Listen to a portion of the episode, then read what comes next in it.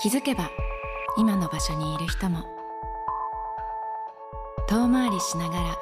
今の場所にいる人も。そこに至るための分岐点があったはず。アレキサンドロス磯部博之が気になっている人のその分岐点に迫る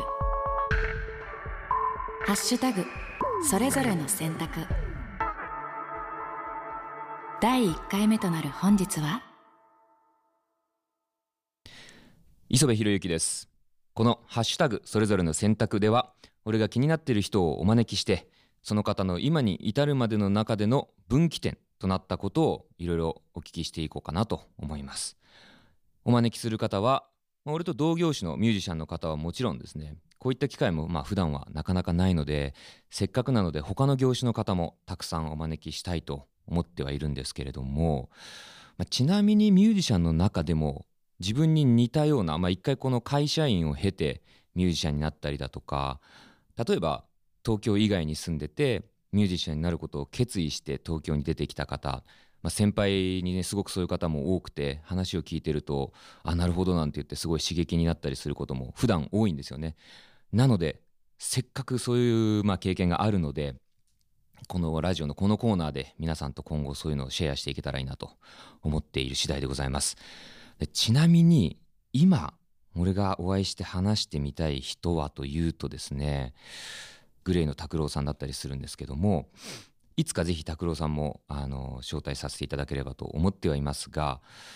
声の仕事もねやっぱりすごく俺興味があるのでそういう意味でねえっとこれ素直に言いますわ最近都内で自分の車を運転している時に、まあ、ラジオでいうとこの大先輩にあたる方ですけども山崎怜奈さん。テンション感とか山崎さんの声もすごい好きなんですけどなんかいいなーなんて思ってぜひですねお話ししてみたいなと思っていてでこれすごい恐縮ながらもうね山崎さんファンからのクレームは甘んじて受け入れるつもりで言いますけどもあの方が乃木坂46のメンバーだっていうのは最近知ったんですよね。ファンの方すいません。本当にそうなんですよ。でも純粋にラジオ DJ として俺は、まあ、知ったしすごくこう面白い人だなと思ってちょっとドライな感じとか割とこう毒づいた感じにたまに言うとことかも結構面白いなと思って聞いてるので是非ねこれはお話ししてみたいなと思う方なんですよね。あとはま声優の津田健次郎さん。あの呪術廻戦のななみんの声がすごい好きで。調べたら松田さんという方で、まあ、大御所ですよね、まあ、あの調べれば調べるほどいろんなことやられてる方ですけども機会があればぜひお話ししてみたいなと思っております。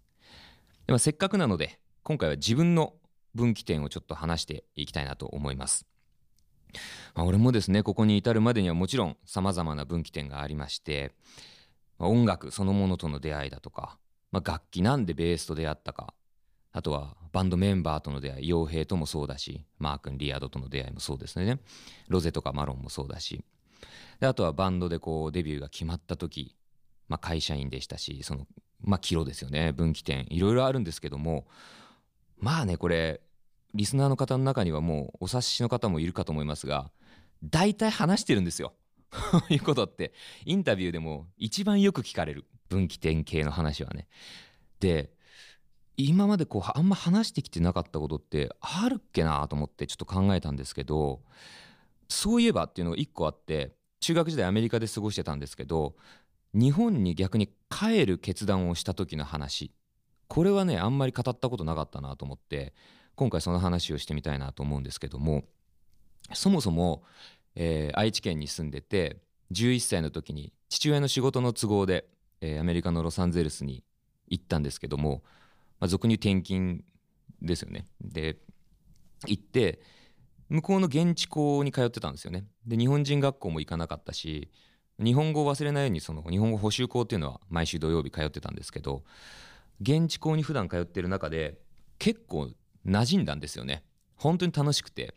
でバスケも水泳もやってたしあとマーチングバンド吹奏楽系の音楽をやってたのもあるんですけどどっかそういうコミュニティに所属をすると同じ趣味を持った者同士が集まるから結構こうお互い理解しよう理解しようってそれでなくても勤める。っていう中で英語もどんどんどんどん吸収して1年2年経つ頃には普通に喋るようになっててまあ本当子供の吸収力ってすごいなって思ったりもするんですけどね。でこう4年間過ごす中でもう完全にやっぱ向こうの感覚になってるというか逆に日本が異国に思える感じになってるんですよね。これ本当にそうで。だから日本に帰るよ。でその理由もまた父親の仕事の都合でまた帰国っていう話だったんですけどもその時ねまあ俺思春期だったのもあってふざけんなよと。まあ本当に親父にはその生意気言ったなって今から考えたら思うんですけど自分の仕事の都合でアメリカ連れてきといてじゃあって言ってこう異国の地で俺なりに努力した部分もあって馴染んだのに今になって帰る。そんな話はあるかと。結構詰め寄った覚えがある。でそれはやっぱりその分だけ楽しんでたしまたタイミングもアメリカで中学を卒業してハイスクールに入ってさあこれから花の高校生活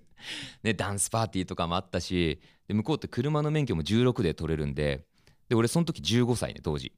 もうすぐ一番楽しい時期の到来ですよ。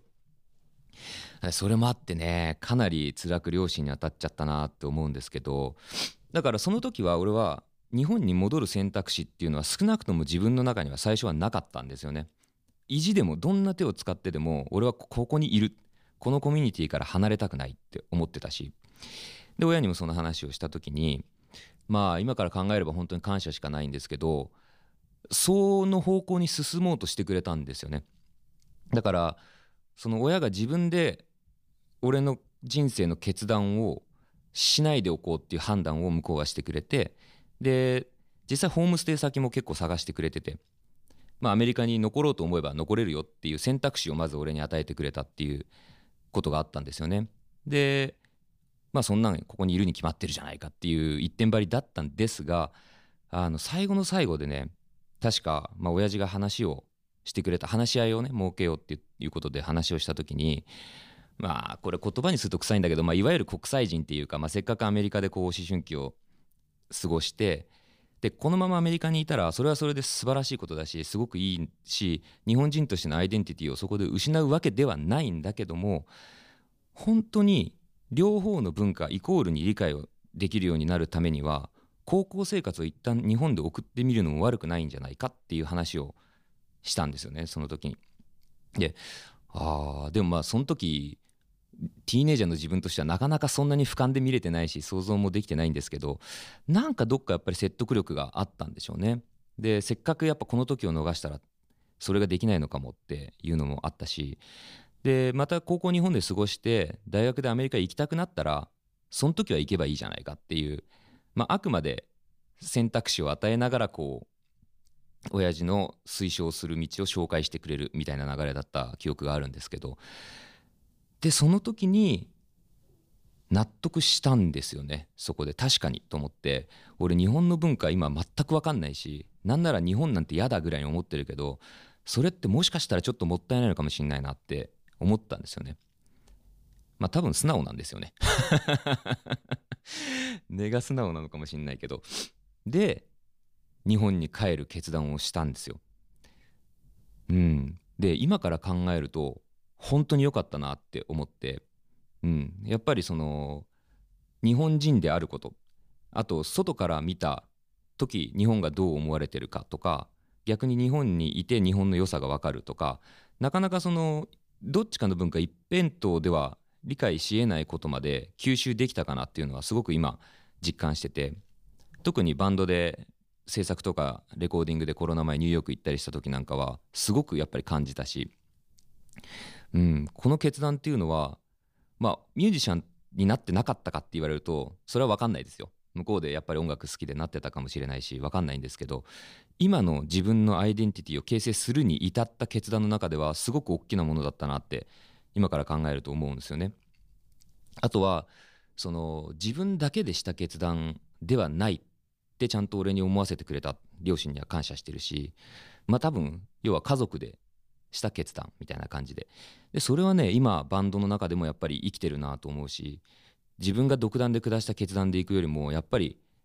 みんなで結託してこうこうしようっていうことがやっぱり大事だと思いますしバンドでも。うん、まあ、やっぱり無駄なことって人生ないんだなって思いますね。はい、で日本に帰ってきた後、まあこれあの高校に入るまで時間があったんで日本の中学に通うんですけど葛西第二中学校っていう中学校に3ヶ月間だけ通って中3の1月に帰ってきたんですよ日本に。だから受験期真っ只中ですよね。だから高校受験する人は見向きもしないんですよ。なんか帰国子女帰ってきたなんかね英語できるやつ来たなぐらいな感じで。でその時に俺がすごく救われたのは俗に言うヤンキーで、まあ、その高校受験しない人もう暇してるんですよ。だからその人たちに街中案内してもらったり当時ポケベルから PHS への移行期のタイミングだったんでポケベルの打ち方とか。何にも分かんなかったけど、まあ、教えてもらったりとかすごいしましたね。はい。日本に帰る決断をしたことによる体験話でした。